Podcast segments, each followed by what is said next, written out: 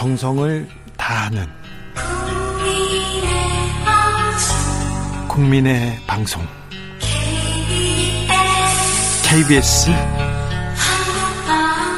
주진우 라이브, 그냥 그렇다고요. 주진우 라이브 함께하고 계십니다. 라디오 정보센터 다녀오겠습니다. 정하나 씨. 이슈 티키타카 이어갑니다. 팔칠사팔님께서 원래 검찰 출신들은 사람 불러다 윽박지르는 일 평생 해왔기 때문에 태도 말하는 게 정제돼서 할 수가 없어요, 얘기합니다. 팔오팔팔님은 전후 내용상 별 문제없는 발언 침소 봉대하면서 깎아내린 거라고 봅니다, 이렇게 얘기하고요. 사사육삼님께서 티키타카 우리 애들한테 가끔 들려줍니다. 김병민 의원 그리고 언변은 언변을 느끼라고요. 정말 존경합니다. 김병민 지금 선호도 계속 올라갑니다. 왜 대권 캠프에서는 부르지 않는 건지 저도 잘 모르겠는데요. 자, 지금 음 약간 이재명은 조금 버티는데 윤석열의 하락세 보입니다. 그리고 이 상승세, 이낙연의 상승세도 보이고요. 하태경 안 핫합니다. 어찌 보시는지요, 김병민 의원. 여기에 빠져 있는 인물이 하나 있어요. 누구요? 문재인 대통령. 네. 대통령의 지지도가 올라가잖아요. 올라갑니다. 대통령 지지도가 올라가니까 여기에 맞춰서 문재인 대통령 지키겠다고 했던 이낙연 후보도 덩달아서 올라가는 게 있습니다. 예. 문재인 대통령과 대립각을 세워왔던 사람들은 여기에 반비례해서 빠지죠. 네. 이재명 후보도 이낙연 대표의 상승세에 비해서 지금 약간 주목도가 떨어지는 이유도 문재인 대통령 잘한다고 사람들이 박수치니까 관심도가 멀어질 수밖에 없죠. 대립각을 세우면서 새로운 정부를 얘기했던 게 이재명 후보거든요. 이런 측면이랑 문재인 정부랑 가장 강력한 대립각을 세워왔던 게 윤석열 전 총장 아닙니까? 정부의 실망에서 빠졌던 나름대로 지지표들이 있는데 이 내용들이 문재인 대통령의 상승과 함께 또 이낙연 전 대표 쪽으로 일부 흘러가는 모습도 있는데요. 오늘 한국일보가 되게 재밌는 기사를 썼어요. 한국일보 기사 내용에 따르면 정권 교체를 원하는 사람들이 과거에는 훨씬 많았는데 기울어진 운동장이었다는 거죠. 네. 이 운동장이 평평해졌다는 겁니다. 네. 사 칠 보궐선거 이후와 지금 현재 상황이 완전히 달라져 있기 때문에 사람에 대한 얘기보다는 구도에 대한 판단을 해야 되고, 이를 지금 가장 위기를 느껴야 되는 건 국민의힘의 지도부 그리고 윤석열 전 총장도 마찬가지로 이 구도를 어떻게 바꿀 것인지에 대한 노력이 시급합니다. 최진봉 교수님? 그러니까 일단 윤, 국민의힘이 너무 윤 전 총장한테 기대, 기대고 있는 게 많아요. 네. 같이 무너지잖아요. 같이. 네. 그러니까 자강론을 열심히 해야 돼요. 윤 전 총장 어차피 밖에 있을 거고요. 쉽게 들어오지 않을 거란 말이죠. 그런데 국민의힘은 너무 윤 전 총장만 의지하고 계속 보호하면서 밀어주고 있단 말이죠. 그러니까 같이 지금 동반 하락이 되는 거잖아요. 결국 지지율이. 그걸 막기 위해서는 일정 부분 거리를 둬야 돼요. 어차피 지금은 국민의힘 후보가 아니에요. 윤 전 총장은 밖에 있는 후보인 거지. 그러면 자체적으로 후보를 길러낼 수 있는 털을 마련해야 되고요. 그 다음에 정책적인 부분도 개발을 해야 된다. 차별화를 시켜야 돼요. 윤 전 총장만 계속 바라보고 있다가 무너지면 어떡할 거라고 그러세요. 그러니까 제가 볼 때 국민의힘 입장에서는 윤 전 총장과 일정 부분 거리를 두고 입당할 때까지는 자강론을 키울 수 있는 여러 가지 방안들을 갖춰야 된다. 그리고 지금 현재 정책적으로 여러 가지 뭐 예컨대 뭐 지난번에 얘기 나왔듯이 통일부 여가부 뭐 폐지 이런 얘기들이 결국은 국민한테 엄청난 실망을 주는 거잖아요. 그런 헛발질 소위 정치적으로 이런 부분을 하지 않아야 된다. 저는 그렇게 봅니다. 여, 여가부 폐지 거, 거기다가 여성들 임신 출산하면 군대 빼주겠다. 하태경 의원이 지금 계속 주장하고 있는데 네. 여성들이 그거 좋아하지 않습니다. 하태경 의원은 본인이 대선 주자니까 본인 생각을 얘기할 수 있다고 생각합니다. 네. 근데 이준석 대표는 좀 다르죠. 네. 왜냐하면 대선 주자들이 저마다의 공약들을 바탕으로 경쟁을 하고 여기에 최종적으로 당선이 된 대통령 후보가 인수위를 거치면서 정부 조직을 바꾸는 거예요. 네. 근데 당대표가 나서서 이런 얘기를 하게 되면 어 이게 당의 입장과 당론인가? 라고 오해할 수 있게 되고 네. 후보들이 내세우고 있는 입장과 대립각이 설 수밖에 없게 되죠. 특히나 지금 상황에서는 여성가족부에 대해서도 과거 박원순 전 서울시장 그 사건 두고서는 피해 호소인 등에 대해서 이런 얘기가 있음에도 제대로 대응하지 못했던 여가부 비판하는 경우도 많습니다. 그러니까 비판하고 여기에 대한 문제를 제기할 수 있는데 조직 자체를 없애겠다는 것도 다른 얘기거든요. 그런 측면에서 바라봤을 때 대통령 주자들이 설 수 있는 공간을 열어주고 나머지 사람들은 조연으로 좀 빠져줘야 돼요. 그리고 어떻게 움직이는 게 전체적인 파일을 높이는지 키우는지를 잘 고민해야 되는데, 그래서 제가 야권 진영 전체에 대해서 이 파이가 줄어들고 있는데 어디서부터 줄어드는 건지 이거를 먼저 봐야지 그 다음으로 나갈 수 있다는 얘기입니다. 그러니까 저는 지금 일정 부분 동의한 부분이 있어요. 그게 뭐냐면 대선 주자들이 나가서 적도로 활동할 수 있도록 도와줘야 되고 당의 입장은 가능한 한 너무 앞서가면 안 된다는 생각이 들어요, 저는. 근데 그런 부분들이 너무 앞서가고 있고 이준석 대표는 아직도 본인이 플레이어 역할을 하려고 해요. 그게 저는 한 가지 또 문제라고 생각해요. 당대표는 대선 관리 잘하고 대선 후보들이 띄워줄 수 있도록 도와주는 역할을 해야 되는데 본인이 도리어 더 많이 적적으로 나오는 부분이 어찌 보면 대선 후보들이 클 수 있는 부분을 막고 있는 지점이 있을 수 있다고 보거든요.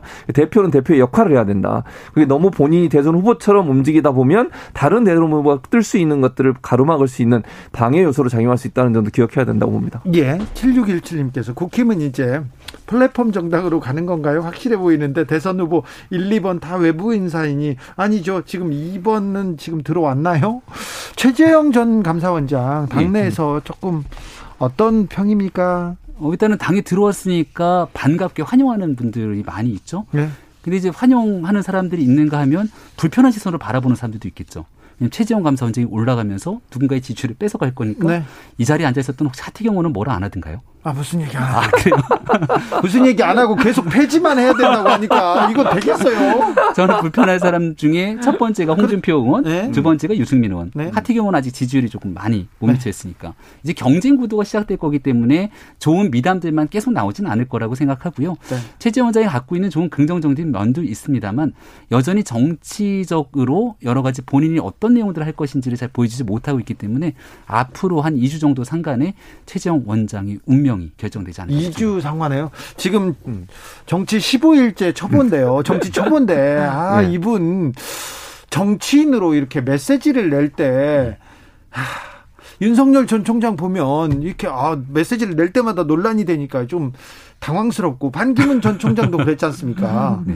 근데 윤 전 총장 같은 경우는 예전에 이천십이 년도 십삼 년도 댓글 수사할 때부터 지난 이천십구 년 검찰총장 임명되고 조국 사태 등등으로 인해서 칠, 팔 년 동안 살아왔던 행적이 메시지예요. 네.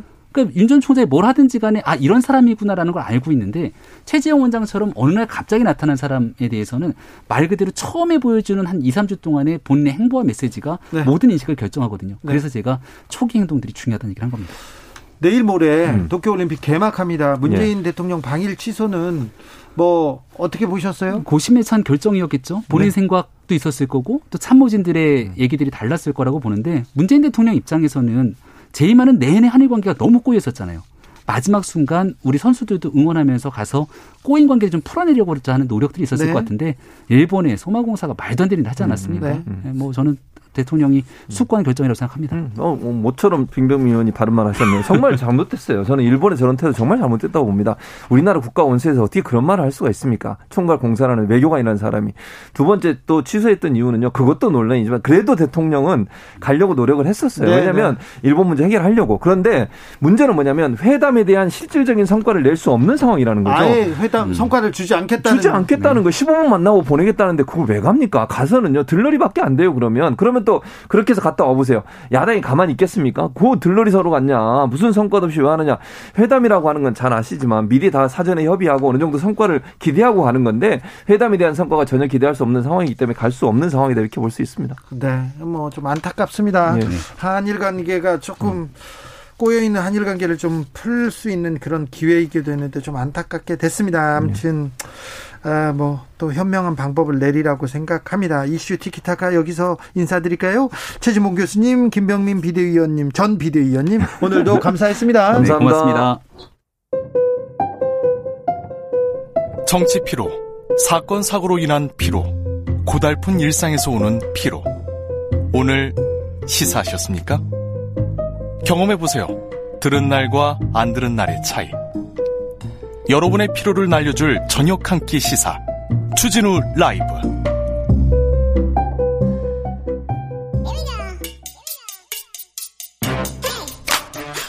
뉴스를 향한 진지한 고민, 기자들의 수다. 라이브 기자실을 찾은 오늘의 기자는 한겨레 김민아 기자입니다. 네, 안녕하세요. 네, 오늘은 어디를 또 뛰었다 오셨어요. 참 최근에는 무슨 일로 바쁩니까? 아, 아무래도 이제 대선 경선 둘 다 양쪽 당이 네. 과열되고 있어서요. 네. 제가 출입하고 있는 국민의힘 대선 경선 어떻게 되는지 계속 보고 있어요? 네, 관심 갖고 보고 후보를 있습니다. 후보를 이렇게 그 기자들이 나눠서 맞지요? 네네. 김민아 맞습니다. 기자는 어떤 후보? 저는 맡았어요? 약간 총괄 형식으로 네. 음, 아, 두루두루 보고 있습니다. 김민아 기자 엄청 높은 사람이구나. 아닙니다, 아닙니다. 그 회사에서 높은 네. 사람이구나. 네. 아 그렇군요. 네. 저는 막 그 참. 네, 마크맨도 다 저희도 있고요. 네. 이제 최종 후보가 결정되면 아마 기자들이 다 전부 최종 후보를 쫓아다니느라 굉장히 네. 바빠질 아직은 것 같습니다. 너무 많으니까요. 십여 명이니까. 맞습니다. 네. 자, 국민의당 안철수 대표 대구 갔네요. 맞습니다. 대구에 대한 그 러브콜이 정말 그 주자들 사이에서 굉장히 뜨거운데요. 이번에 그렇습니다. 네, 맞습니다. 오늘 안철수 대표가 그 대구 동산병원을 다시 찾았는데 전날에 바로 윤석열 전 검찰총장이 다녀간 곳이어서요. 네. 이 두 사람의 이름을 연결지어서 철석연대 이렇게 이름 짓고 두 사람이 이제 공동행동 나서는 것 아니냐 이런 분석이 조금 나오고 있습니다. 참 정치권에서는 뭐만 이렇게 엮으려고 철석연대요? 네. 해석을 또 하, 해야 되다 보니까. 네. 근데 이름 참 잘 짓는 것 같습니다. 이번엔 철석연대인데요. 동선이 겹쳤다고요? 맞습니다. 안 대표가 그 지난달 이십오일 이후에 또 한 달여 만에 다시 대구를 찾은 건데 어제 윤석열 총장이 갔던 곳을 이렇게 찝어서 다시 다녔습니다. 어, 역시 그 의료 현장을 점검하는 것에 두 후보 모두 이제 매진을 했는데요. 어, 비슷한 그 제삼지대라는 공간에 있다 보니까 두 사람의 행보가 조금 관심을 같이 받고 있고요. 둘이 지금 관심사가 좀 같습니까? 그런데 같이 좀 행보를 같이 하려고 하는 모양새가 보입니까? 맞습니다. 또 대구하면 보수 텃밭이다 보니까 아무래도 보수 진영의 그 민심을 공략하기 위해서 바쁘게 움직이고 있는 건데 둘 다 이제 국민의힘과 제일 야당이죠. 입당과 합당을 놓고 협상을 하고 있는 상황이지 않습니까? 그렇다 보니까 이제 서로 어떻게 돼가고 있는지 공유도 하고 네. 같이 행보도 보이면서 뭔가 그 연대하는 모습을 보여주고 있는 것 같습니다. 아, 국민의힘과 국민의당 합당 논의를 저 윤 전 총장한테 지금 공유하고 있어요, 상황을? 그렇다고 합니다. 이제 국민의당에서는 어제 오늘 이제 연속으로 지금 합당 논의 그 실무협상단이 만나서 논의를 하고 있었는데 아무도 그, 몰라요. 네, 그 중에 이제 대통령 후보 선출 규정에 대한 그 디테일한 사항까지 합당 논의 안에 들어가 있다 보니까 이거는 윤석열 총장한테도 도움이 되겠지 하고 윤 전 총장 캠프에다가 이제 이걸 전달을 해주면서 어, 같은 편이다라는 이런 의시, 의미를 좀 심어주려고 하는 거 아닌가 아, 이렇게 생각이 듭니다. 아무튼 안철수 대표의 존재감은 점점 줄어들고만 있습니다.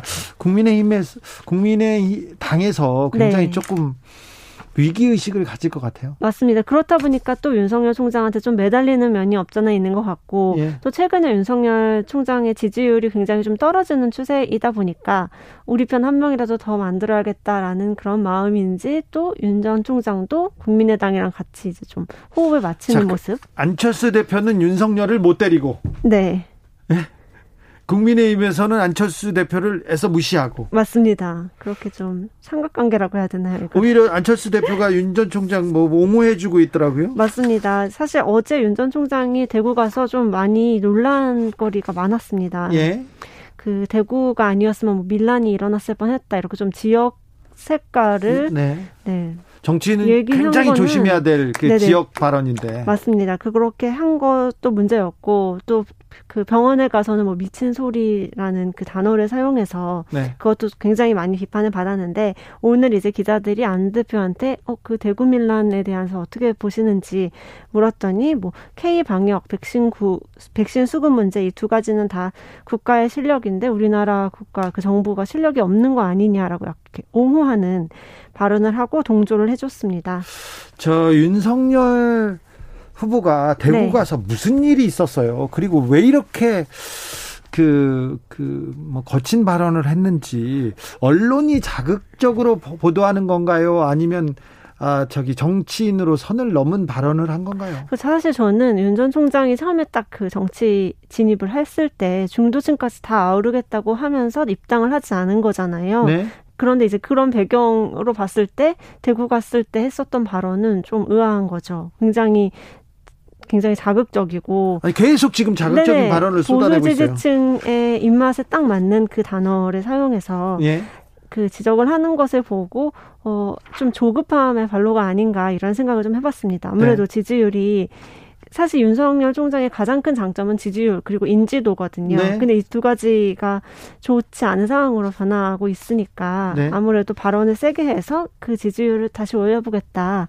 이런 심산이 아니었을까 이렇게 생각해 봅니다. 윤석열 후보 측하고 네. 기자들과의 커뮤니케이션은 잘 되고 있습니까? 아, 여전히, 여전히 좀 삐걱대는 모습인데요. 무슨 발언이 이렇게 나왔는데 이 발언은 무슨 의미입니까? 이렇게 또 물어보잖아요. 네네. 근데 잘 안 옵니까 피드백이? 아, 일단은 무슨 이렇게 문제거리를 보도를 했을 때 반론을 실어주는 건 당연히 언론사에서 해야 될 일이잖아요. 바로 물어보잖아요, 바로.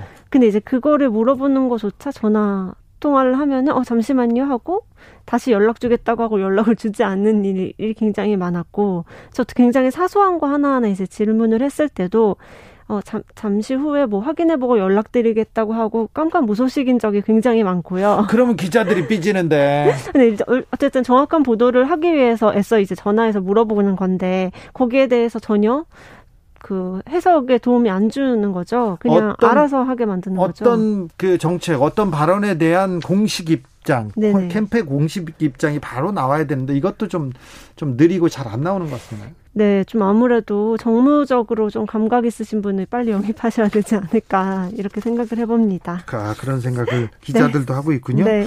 자, 최재형 전 감사원장은 에스엔에스 소통을 시작했어요? 맞습니다. 최재형 전 감사원장이 지금 무섭게 좀 따라붙는 모양새인데요.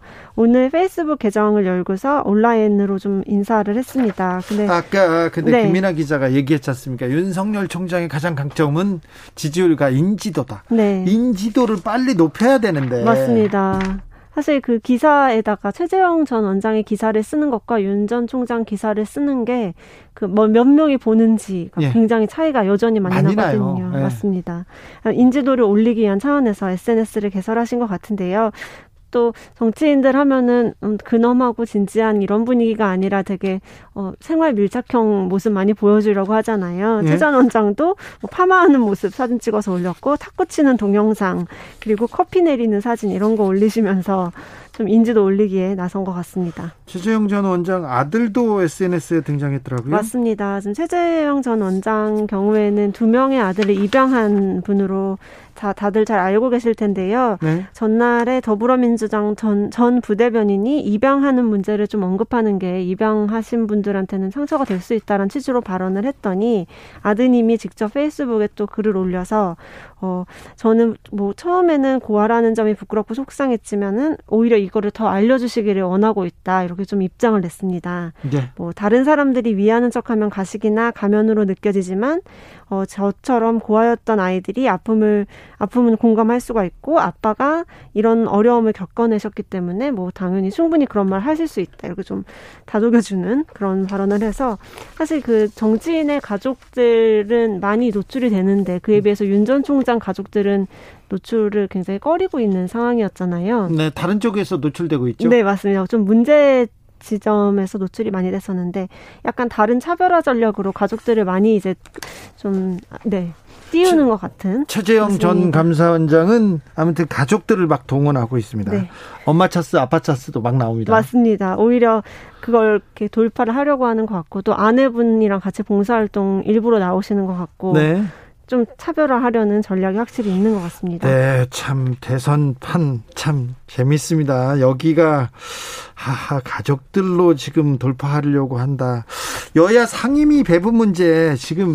아, 당, 그, 국회에서는 굉장히 뜨거운 감자인데 어떻게 돼가고 있어요? 근데 사실 청취자분들 너무 즐겨오실 것 같아요. 이 상임위 네. 문제가 지금 원내대표가 바뀐 지 거의 백일이 돼가, 서너 달이 됐는데. 근데 국민들은 관심이 네네. 없을지 몰라도 국회의원들한테는 네. 굉장히 관심이 있어요. 맞습니다. 상임위원장이 또, 아유, 젖과 꿀이 따, 흐르는 동네거든요. 맞습니다.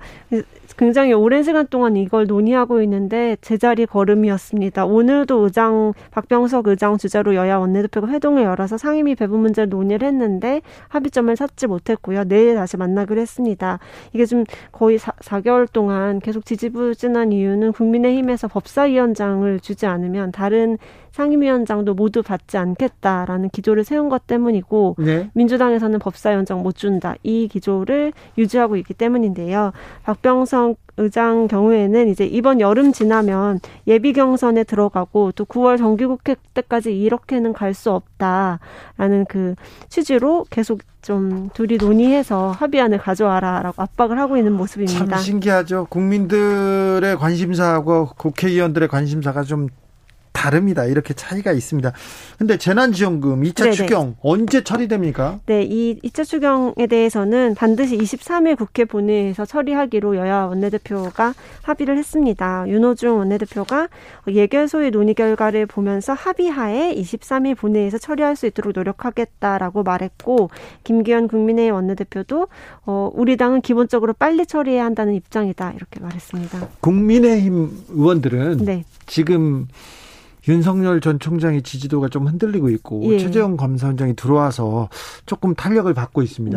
그런데 당 내에 있던 대선 주자들은 전혀 이렇게 힘을, 전혀 맞습니다. 힘을 못 쓰고 있는데 이 부분은 어떻게 봐요? 사실 그래서 오히려 좀 최재형 원장에 대해서 많이 기대감을 표출하고 있는 목소리가 당내에서는 예 이제 조금씩 나오고 있는 것 같고, 사실 윤석열 전 총장의 지지율이 하락세 였던 지난 그 조사에서 국민의힘 지지율도 같이 하락했거든요. 떨어졌어요. 그러니까 사실 그 두 사람, 그러니까 윤석열과 국민의힘이 입당은 안 했지만 어쨌든 좀 연동이 돼 있다고 보는 것 같아요. 네. 그렇다 보니까 이제 윤석열 총장이 가지고 있는 리스크에 대해서 어떻게 대응하는 것이 좋을지, 어떤 대안, 제이의 어떤 주자들을 만들어내는 거에 노력을 해야 되는지 좀 그런 부분에서 고민이 깊은 것 같고, 그래서 최재형 원장 좀 띄우려고 하는 것 같고요. 그렇습니까? 오세훈 서울시장은 주변이 좀 들썩거린다면서요? 아, 오세훈 시장의 이야기가 정말 끊이지 않고 저한테도 많이 들리거든요.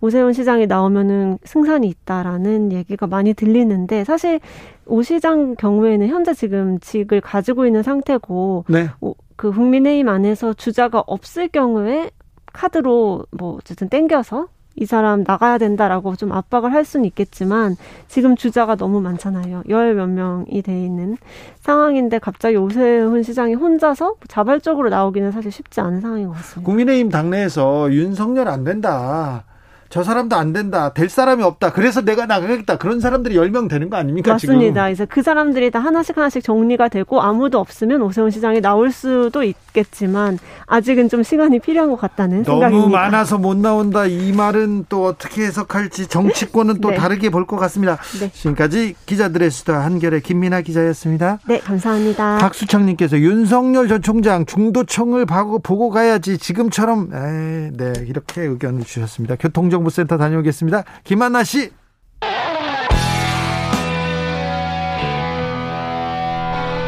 스치기만 해도 똑똑해진다. 드라이브 스루 시사 주진우 라이브.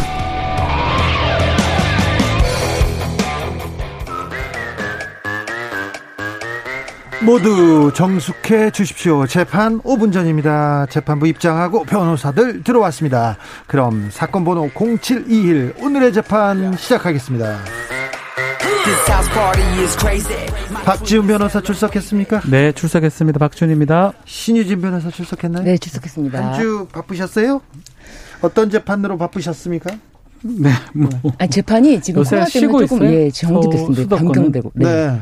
수도권 좀 쉬어야죠. 네. 그리고 또 다음 주부터는 또 휴정 기간이에요. 네. 법정이. 예. 그래서 약간 아, 재판만 보면 한숨을 돌려야 되는데 재판이 마구 쏟아지고 있습니다. 네. 드루킹 댓글 여론 조작 사건으로 재판에 넘겨진 김경수 지사에게 징역 이 년이 확정됐습니다. 대법원 판결. 대법원에서는 어떤 부분을 이렇게 일단 두 가지였는데요. 네? 업무방해 부분은 유죄 네. 이 년 확정이 됐고, 공직선거법 부분은 이 심과 같이 무죄가 확정이 됐습니다. 네?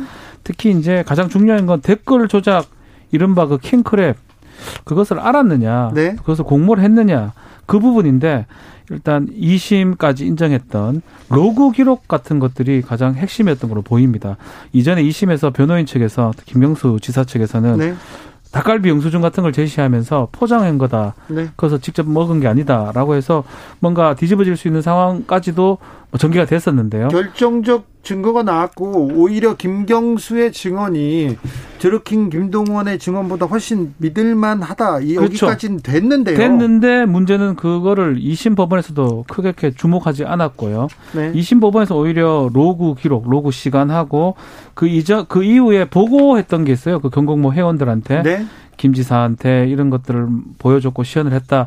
보고 자료 등이 더 신빙성이 있다고 보고 그 사실심에서 유죄를 인정했었는데 네. 대법원에서 이렇게 유죄를 인정하는 과정에서 큰 문제가 없다라고 하면서 결국은 유죄를 확정한 것입니다. 저는 한편으로는 대법원에서 이 부분 판단을 주목했는데 공모 관계에 대해서 인정을 할 때 뭐 사실심 뭐 판단은 항소심까지만 하는 거니까 그러니까 사실 확정 증거에 의한 사실 확정은 항소심까지만 하는 거니까 대법원에서는 뭐 영수증이라든지 이런 걸 검토하는 건 아닙니다. 다만 법률적인 검토를 하는데 이 공모 공모 공동정범일 경우에 이 공모라는 것은 하는 어떤 법률적인 판단에서 과연 이 사건의 공모가 제대로 판단이 되었는지는 검토를 할 수 있다고 생각했는데 그 부분 안 했어요. 네. 그런데 저는 좀 의문이 되는 게 어, 드루킹하고 김경수 지사가 두 번 만났어요. 의원실에서 한 번, 그리고 그날 산체에서 두 번. 네. 두 번 만에 여론 조작을 완성했다고요. 그리고 이심에서 나가는 길에 악수하고 인사했다. 네. 그게 공모의 증거라고 하는데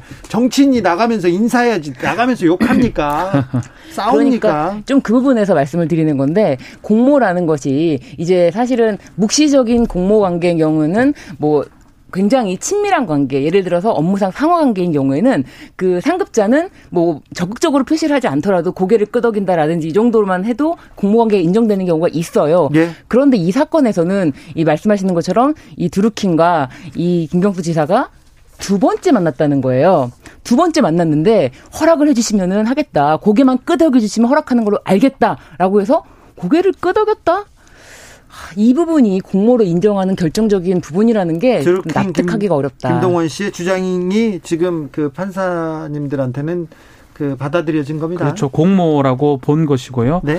그, 그 부분은 이제 사실 이심에서 어느 정도 좀 제기가 됐었고 판단을 했었어야 되는데 이심 법원에서는 항소심 법원에서는 공모 부분은 사실 좀 그냥 넘어간 것 같아요. 일단 알았고 알았다면 소극적으로 어, 공조를 했고 공모한 것이 아닌가 판단했고 대부분 역시 법리 판단이 위주다 보니까 그 나머지 사실적인 부분에 대해서는 더 이상 판단을 하지 않은 걸로 보입니다. 이심에서 김동원 씨의 옥중노트에서 김경수를 주범으로 이렇게 해야 네. 죄가 줄어든다 이런 네. 그 노트가 좀 나왔고요. 그리고 네. 닭갈비 영수증이 네. 나와서 어, 나와서 이 김경수의 알리바이가 완성되는 거 아닌가 했는데 항소심에서 받아들여 판단을 안 했습니다. 안, 안 했습니다. 예, 받아 뭐 사실 저희도 닭값 영수증 상당히 중요하게 봤었습니다. 왜 중요하냐면 아주 쉽게만 말씀을 드리면 그 영수증상으로 봤을 때는 이 특검이나 드루킹이 주장했던 거는 결국 닭갈비를 그 식당에서 먹고 와가지고 일곱 시부터 어, 시연회를 한번 하고 여덟 시부터는 개별적으로 보고를 했다는 식으로 지금 얘기를 했는데. 그게 지금 그런 식으로 일심 판결이 다 났습니다. 나중에 알고 보니까 닭갈비를 포장해 왔던 게 나오고요. 그렇게 된다면 그 봤다라는 시연했다는 일곱 시부터 여덟 시 사이에 그 사무실에서 먹는 결과가 되는 거예요. 네. 완전 달라지죠. 네. 이게 이심 법원에서 많이 주목을 했다 그러면 뭔가 드루킹 진술이 신빙성이 떨어진다라고 판단하고 달리 판단할 여지가 있었는데 그 부분은 판결에서는 빼버렸어요. 네. 로그 기록이나 이런 것들이 더 중요하다고 봐서 그래서 그것을 무시하고 결정이 났고요. 계속 얘기드리지만 대법원에서는 법리 판단을 합니다. 사실적인 부분은 최대한 판단하지 않기 때문에 이번에도 역시 법리적인 부분이 별로 네. 없기 때문에 그대로 판결이 확정된 걸로 보입니다. 팔삼구삼님께서 업무방해인데 왜 피선거권 제한을 받나요? 칠 년 피선거권 제한입니다. 오 년이죠. 오 년이죠. 이제 이 년, 이 년 살고 오 년 살고. 네네. 네. 이게 이제 실형을 받았기 때문입니다. 네. 실형 선고 받았기 때문에 그런 거지 이게 별도의 뭐 공직선거법 위반만 어, 피선거권 제한 받는 건 아닙니다. 네. 예. 근데 진짜 닭갈비 사장님을 부르자고 거는 법원에서 직접 네. 한번 불러서 신문을 해보자라고 했다는데 불러서 신문을 해봤는데 그 기존에 있던 기록과 다른 사실관계가 나왔음에도 불구하고 무시할 거면은 굳이 법원에서 참 그 부분이 그렇죠. 안타깝습니다. 저는. 아, 판사의 영역입니다. 판사계의 영역입니다. 이일이삼님께서 경남 도민입니다. 경남 도지사는 제대로 끝까지 가는 사람이 없어요. 이렇게 얘기를 하는데 아 그렇군요. 자, 이어서 이 재판으로 넘어가 보겠습니다. 대통령 선거를 앞두고 문재인 당시 대통령 후보를 어, 저기 비방한 혐의로 신현희 전 강남구청장이 피소됐었는데요. 대법원에서 이 사건 파기환송했습니다. 네. 어떤 의미입니까? 파기환송이 뭐 무죄 취지 파기환송은 아니고요. 네. 형식적인 부분을 문제를 삼았습니다. 우리 법상으로 공직선거법 관련된 부분하고 다른 범죄를 따로 선고하도록 되어 있어요. 예. 그런데 지금 같이 뭉뚱거려서 선고를 했기 때문에 그 부분이 좀 잘못됐다 해서 공직선거법하고 이 다른 정보통신법 위반이 있습니다. 예. 두 가지를 따로 분리해서 네. 선고하라면서 파기환송으로 서울고법에 돌려보낸 상황입니다. 신현희 씨는 구속됐었죠. 어떤 예. 혐의였죠? 이분은 본인이 당시에 그 직원들의 포상금이라든지 경력금이라든지 이런 것 횡령 관련해서 어, 일 심에서는 삼 년을 실형 선고받았고 항소심에서 육 개월 줄어들어서 이 년 육 개월 선고받아서 다 복역을 지금은 한 것으로 알고 있습니다. 네. 그래서 지금 다시 이제 이 사건에 대해서는 이건 완전 별개의 사건이니까 네. 네, 이 사건에 대해서는 벌금형을 선고받았는데 다시 이제 어, 항소심으로 가서 벌금형이 얼마가 나올지 다시 정해져야겠죠. 네. 근데 이분은 공, 공무원에 계시면서 이게 항, 이게 항변이 과연 되는지 자기가 공직자로서 오히려 더 공직선거법을 위반한 거에 대해서 더 깊은 반성을 한다라고 해야 되는데 자기가 그동안 공직에 어, 봉사했던 것을 좀 감안해서 좀 줄여달라 이렇게 항변 마지막 최후 진술을 하는 거는 좀 납득이 안 가더라고요 그때. 본인께서 본인께서 이분이. 문 후보를 가리켜가지고 양산의 빨갱이. 빨갱이라고 했어요. 네. 공산주의자. 뭐 네, 그 정도가 아니라 뭐 세월호 책임도 네. 문 대통령 책임이다라고 하고. 강하겠습니다. 예, 주한 미군 철수 시, 철수를 주장하고 있다. 어, 이분 어디서 이상한 사람들의 글을 보는 것 같아요. 유튜브를 이상한 그렇죠. 분의 유튜브를 보는 그, 것 같아요. 그런 걸 많이 좀. 근데 이게 좀 한두 건이 아니고 막 무려 막 몇십 차례를 하는데도 불구하고 굉장히 처음에 이 사건으로 문제가 됐을 때도 이런 이런 문자를 정말 수도 없이 주고받는 사람들 다 잘 먹고. 잘 사는데 나만 왜 나만 그러냐? 네. 아니 그 본인이 잘못해놓고 왜 나만 그래 이렇게 얘기하는 걸 보고 이분이 공직에 공적인 마인드가 있나 이런 생각도 조금 들었습니다. 네. 긴급 공지 알려드리겠습니다. 오십 세에서 오십구 세 그러니까 육십이 년에서 칠십일 년생 코로나십구 예방접종 예방접종 사전 예약 대국민 안내입니다. 칠월 이십일일 수요일부터 수요일 이십 시부터 칠월 이십사일 토요일 열여덟 시까지 오십 대 연령층 누구나 예약하여서 접종 받을 수 있습니다. 스무 시 개통 직후에는 접속 지연 발생할 수 있으므로 가급적 여유를 두고 예약해 주실 것을 부탁드립니다. 들어보니까 새벽에 이렇게 하시는 분들은 잘 되더라고요. 그러니까요. 어, 코로나 예방 접종 사전 예약 누리집 엔씨브이알 케이디씨에이 닷 지오 닷 케이알 저기 그냥 인터넷에다가 치면 돼요. 네. 백신 치면 나옵니다. 네. 네. 백신 예약 이렇게 네. 치면 됩니다. 아, 질병관리청에서 알려드렸습니다. 다음 재판으로 넘어가겠습니다. 어, 이 건이 다시 떠오르고 있습니다. 윤석열 전 총장 어, 직접 관련된 의혹인데요. 네. 윤우진 전 용산 세무서장이 있었어요. 그렇죠. 이 세, 사건이 다시 언론에 오르내리고 있습니다. 자, 이 사건은요. 윤우진 전 용산 세무서장인데 이 사람이 소윤이라 알려져 있는 네. 대윤소윤의 윤대진의 친형입니다. 네. 이천십이 년 당시에 이 사람이 뭐 뇌물 같은 걸 받았던 혐의로 조사를 받았던 적이 있는데 조사를 받다가요. 경찰에서 조사를 받다가 외국으로 도망갑니다. 그렇죠. 압수수색 영장 신청했는데 검찰에서 많이 기각을 했었고요. 네. 그 와중에 본인이 외국으로 도피를 했고요. 네. 또 그 이후에 돌아옵니다. 들어왔어요.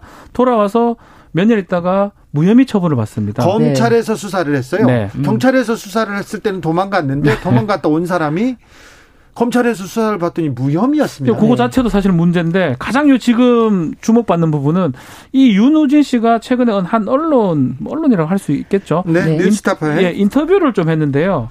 당시에 자신의 변호사 이남석 변호사인데 이 변호사를 소개해 준 사람이 윤석열 어, 전 당시 부장이다, 과장이다라고 네. 해서 이게 뭐가 문제되냐면 결국 이렇게 만약에 소개를 했다 그러면 직무를 수행하는 사람이 변호사를 소개 못하도록 돼 있어요. 검사가 네. 변호사 누구 소개해라 이거 대단히 위험한 특히 같은 직장에 있는 네. 서울중앙지검의 당시 특수부장이었어요. 특수일부장이었습니다. 네, 네. 그렇으면 옆에 서울중앙지검 형사부에서 하던 일이기 때문에 변호사를 소개한다. 이건 변호사법의 위반의 여지가 있고요. 또 하나 더 문제되는 거는 이 부분을 청문회 과정에서 질문하는데 아니라고 했기 때문에 네. 위증의 문제도 좀 있을 것 같습니다. 네, 이 청문회 당시에 뉴스타파 보도가 이 윤석열 전 총장의 목소리로 어, 내가 소개해줬지라는 목소리가 방송이 됩니다. 예? 그러니까 이렇게 말을 합니다. 어, 선임을 시켜준 거는 아니지 않느냐. 선임을 시켜줘야 문제가 되지 법적으로. 선임을 시켜준 건 아니다라고 바로 이제 그 자리에 답변을 하고 그 다음 다음 날에는 아, 윤대진 보도 자리가 어떻게 나가면 에휴, 윤대진을 보호하려고 그런 거지 내가 뭘 그런 걸 관여했겠냐고 이렇게 목소리가 얘기를. 나왔죠. 예, 그것도 보도가 됐죠. 윤대진을 보호하려고 그런 거다. 예. 보호하려고 내가 그렇게 말했나 보다. 이렇게 이렇게 보도가 되면서 이제 본인은 전혀 관계가 없다라고 했는데 이 윤우진 어, 전 용산 아니, 세무서장이 바로 자신이 이제 육성으로 이렇게. 윤석열 선배의 소개로 왔습니다라고 이남석 변호사가 얘기했다는 거예요. 윤우진 씨가 네. 윤석열 전 총장한테 좀 감정이 있습니까? 아, 그건 아닌 것 같고요. 아마 참 착한 것 같아요. 그런 거에 대해서는. 네? 아, 착하다는 표현이 좀 잘못된 수도 있는데 네. 기자 질문에 답 안 해도 되는데 그걸 고지고대로 다 답을 하는 모양새였거든요. 아니 그러니까요. 네. 제가 보기에는 지금 윤석열 전 총장 주변 사람들이 지금 윤석열 총장의 대권 가도를 좀 아 근데, 근데 그, 그럼에도 네. 불구하고 그 취재했던 기사 기자 네. 얘기를 좀 들어보면. 계속적으로 보도하지 말아달라고 계속 네. 요청을 했다고 하거든요. 말을 해놓고. 보도가 작년 취재 자체는 그렇죠. 작년 십이월에 취재를 거예요. 한 것이고 좀만 밀어달라 밀어달라. 그리고 이, 이 취재를 할 당시에는 자신의 하소연을 음. 한참 하다가. 하소연을 하면서 언론인 몇 명한테 돈 줬네 뭐 했네. 이런 다 얘기해버렸어요. 얘기하고 이러면서 유, 윤석열한테 어, 그러니까 자기는, 윤석열 후보한테 음. 굉장히 뭐라고 해야 되나.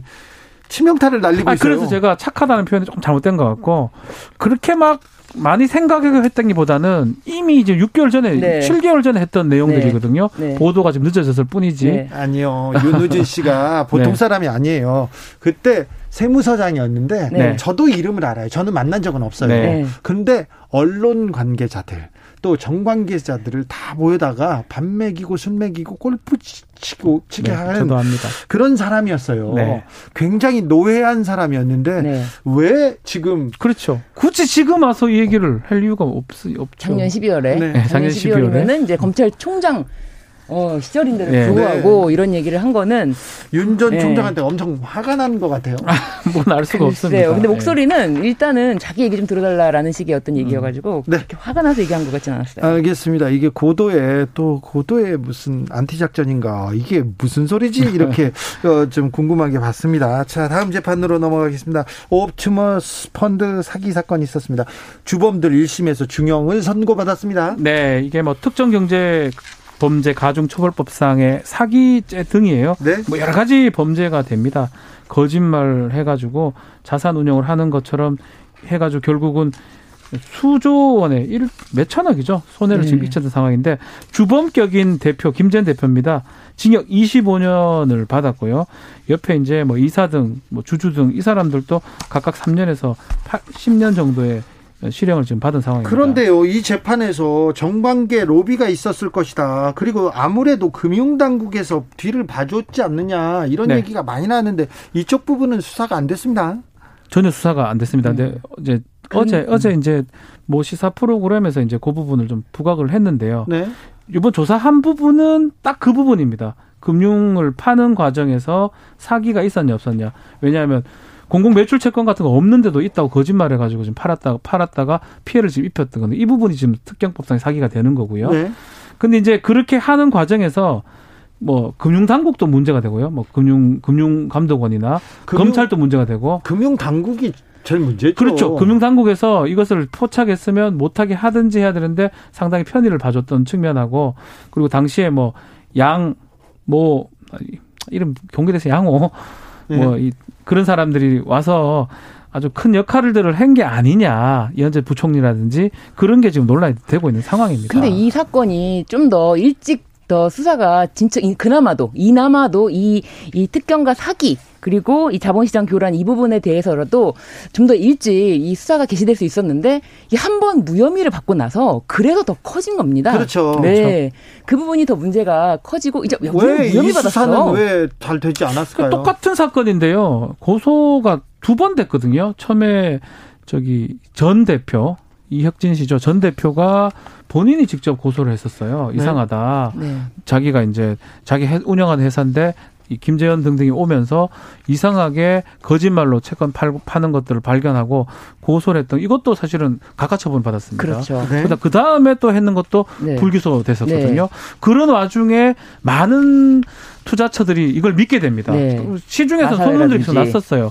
옵티머스 수익률이 괜찮은데 뭔가 이상한 거 아니냐 소문이 났는데 검찰에서 각하 무혐의 불기소 하면서 이제 문제가 없겠구나라고 하면서 많은 투자가 더 일어났고, 특히 그 이후에 그래서 피해가 커지잖아요. 그 이후에 소액 투자가 상당히, 전파진흥원은 고소해 놓고 빠졌습니다. 나중에 네? 손해 안 보고. 네? 전파진흥원 천억인가 많이 넣고 빠졌는데 돈 받아가고 돈 받아가고 나머지 소액 투자자들이 엄청난 손해를 봤는데 결과론적으로 봤을 때는 지금 이렇게 이십오 년 받는 아주 중대한 범죄였거든요. 옵티머스를 누가 합니까? 누가 옵티머스를 삽니까? 금융 트랜스포머도 아니지 않습니까? 저는 로봇인 줄 알았어요. 그러니까 네. 트랜스포머 생각하는 사람들이 있는데 네. 근데 같아요. 은행에서 이거 좋다, 이거 믿을만하다, 그러니까 샀고요. 그렇죠. 또 문제가 생겼을 때 검찰에서 바로 수사만 잘했어도, 금융당국에서 바로 감시 감시 알람만 켰어도 이 정도의 피해는 그 막을 수 있었습니다. 전파진흥원에서 고소를 했을 당시에 중앙지검에서 무혐의를, 서울중앙지검에서 무혐의를 하면서 논 거가 뭐냐면 전파진흥원 손해가 없다. 라고 했어요. 그런데 이거는 우리의 손해, 당장 우리의 손해가 문제가 아니라 더 큰 피해를 발생시킬 수 있다. 그렇기 때문에 이 부분에 대해 수사를 철저히 해야 된다라고 했어요. 구상권 청구해야 되는 거 아닌가요? 그러니까 여기서 어떤 법리라든지 이런 어떤 금융의 흐름을 잘 몰라서 그런 결정을 내렸다면, 그렇다면 조금 그래도 최소한 이해가 되는데, 누가 이 와중에 봐주고자 했거나 네. 특히 지금 금융, 우리 이른바 모피아들이 개입됐다는 네. 모습들이 있습니다. 그럼 지금 이 판결문에 나오지는 않고 있어요. 그런 것들이 개입이 돼가지고 혹시나 이 검찰 수사의 물꼬가 바뀌었다 그러면 그 부분에 대해서는 뭐 추후에라도 책임 추궁이 돼야 되겠죠. 이 그렇습니다. 사건의 핵심은 누가 이 펀드를 펀드를 은행권에다가 맡겨가지고 팔게 했는지, 누가 허가를 내줬고 문제가 있었던 걸 누가 봐줬는지. 그렇죠. 그 금융당국도 그걸 알면서 됐다면 책임을 져야죠. 자유로울 수가 없겠죠. 그 부실 부실 채권인 것들을 금방 파악이 가능한데요. 말도 안 되는 거짓말로 지금 팔고, 팔리지가 않아요. 공공 매출 채권 네. 팔립니까? 네. 그러니까요. 거짓말 한 거거든요. 전부터. 너무나 이제 안전한데 투자한다고 네. 해놓고. 그렇게 부실 채권은 인수하고 그러면은 다른 거 한 거죠. 사실 완전 딴짓한 거죠. 딴 거 이거 네. 뭐 공공 매입 채권 한 게 아니고 건설회사 인수하고 네. 다른 무자본 엠 앤 에이 하고 앉아 있었거든요. 아니, 앉아 있는 거 아니고 네. 그렇게 했다는 건데. 앉아서 했어요. 그렇다면 금융감독원에서 그 자체를, 그 금융의 돈의 흐름을 파악하는 게 금융감독원인데, 펀드를 그렇게 운영한다면 충분히 인지를 했을 건데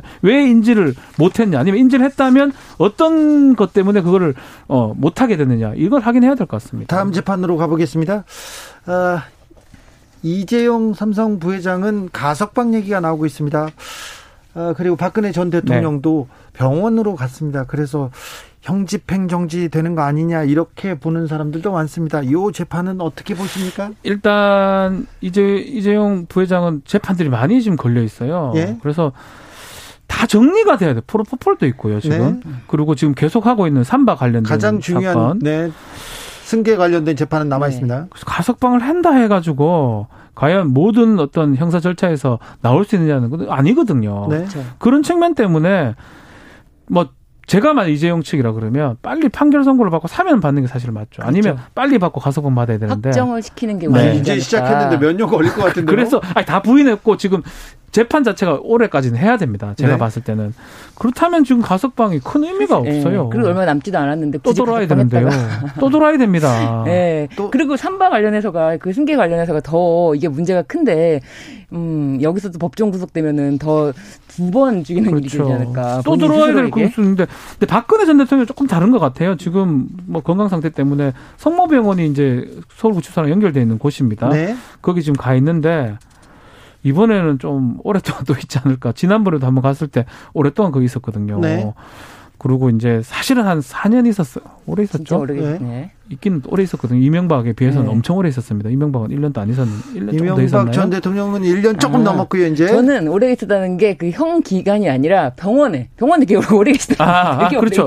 아니, 감옥에 있는 수로 따지면은 네. 박근혜 네. 전 대통령 엄청 오래 있었고 또 봐야 될 것 같고요. 네. 네. 이명박은 얼마 안 됐기 때문에 뭐 그런 것들을 고려하는 건 같지는 않지만 네. 건강 상태 때문에 이제 일단 나왔는데 나오면 잘 안 들어가더라고요. 그렇죠. 저번에 보니까. 네. 병원에 오래 있습니까? 네. 병원에 오래 계시더라고요. 네. 네. 건강 상태 때문에 그렇지만 어쨌든 뭐 코로나도 위험도 있고 그래서 네. 병원에서 더 이렇게 오래 머무는 그런 여러 가지 이유도 되지 않나 그런 생각이 듭니다. 아, 이 들었어요. 재판도 또 꼼꼼하게 좀 챙겨봐야 될 것 같아요. 앞으로 어떤 어떤 일이 벌어질지 특별히 팔 일오 주변에는 또 많은 일이 벌어질 특사가 있잖아요. 그때 또. 어찌 될지 한번 또 지켜보겠습니다. 재판 오 분 전 박지훈 변호사, 신유진 변호사 오늘도 감사했습니다. 네, 감사합니다. 고맙습니다. 오늘도 수고하고 지친 자들이여 여기로 오라. 이곳은 주기자의 시사 맛집 주토피아 주진우 라이브.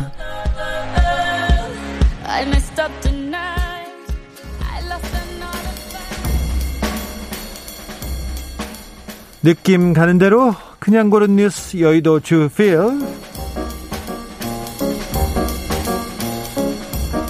마크롱만 참석, 도쿄올림픽 사실상 산산조각, 한국 때리기로 발버둥 파이는 설 뉴스입니다. 제목에 뭐 사실상 산산조각이라고 들어갔는데 산산조각까지는 아닌 것 같고요. 좀 자극적으로 단 것 같은데 아, 일본 도쿄올림픽 내일 모레 아, 개막합니다. 그런데 코로나가 너무 지금 너무 지금 도쿄를 덮치고 있어가지고 굉장히 좀 불안해하고 있습니다. 거기에다가 올림픽 그 광고를 하기로 돼 있던 도요타가 광고를 안 하기로 했답니다. 그리고 엔티티, 엔이씨 등 일본 주유기업들도 올림픽 광고 안 하겠다고 합니다. 그러면서 올림픽 외교에도 적신호가 켜졌고요. 뭐 정상회담이 이루어지지 않습니다. 지난 올림픽 때는 거의 팔십 개국 어, 정상들이 차지했는, 자리했는데요. 이번에는 몇 사람 안 간답니다.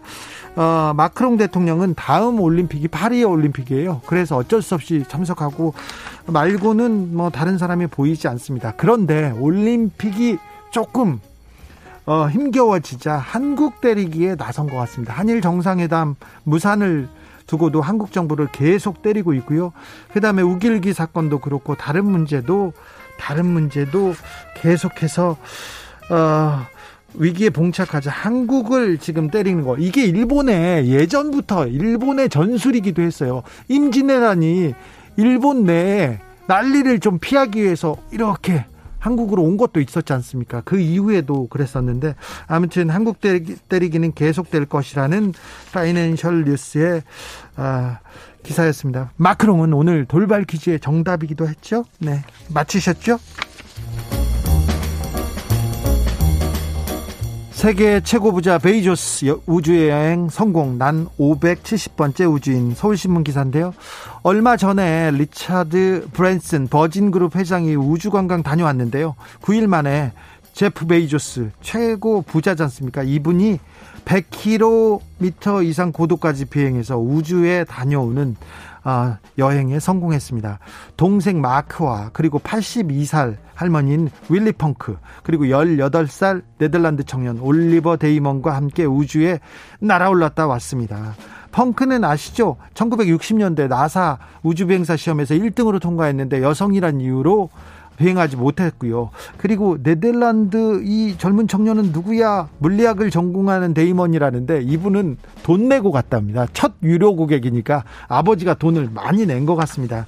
아무튼 우주 관광 산업의 중요한 이정표였습니다. 베이조스는 인터뷰에서 사람들이 자꾸 긴장되냐고 물어보는데 긴장 안 됐고 흥분되고 궁금했다. 그러면서 정말 기분이 좋았다고 합니다. 그러면서 이건 경쟁이 아니고 미래 세대를 위해서 우주로 가는 길을 만드는 것이다 이렇게 얘기했는데 우주로 가는 길을 탁 그 열기 시작했습니다. 우리도 우주에 대해서 조금 더 고민하고 생각해야 될 것 같습니다. 우리 부자들도 우주에 대해서 또 고민하고 투자해야 될 때가 왔습니다.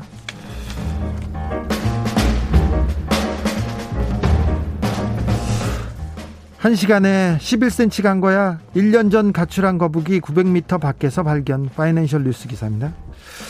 아, 맥시라는 영국의 아, 거북이가 있습니다.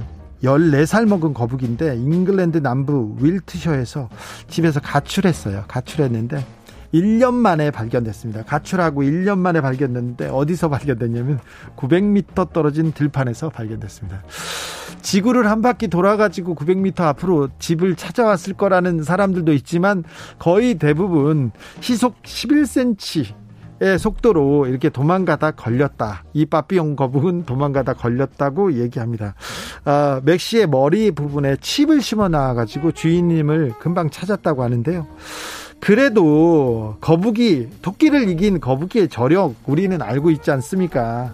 시속 십일 센티미터 씩 전진하지만 절대 포기하지 않는 거북이의 힘 믿습니다. 네.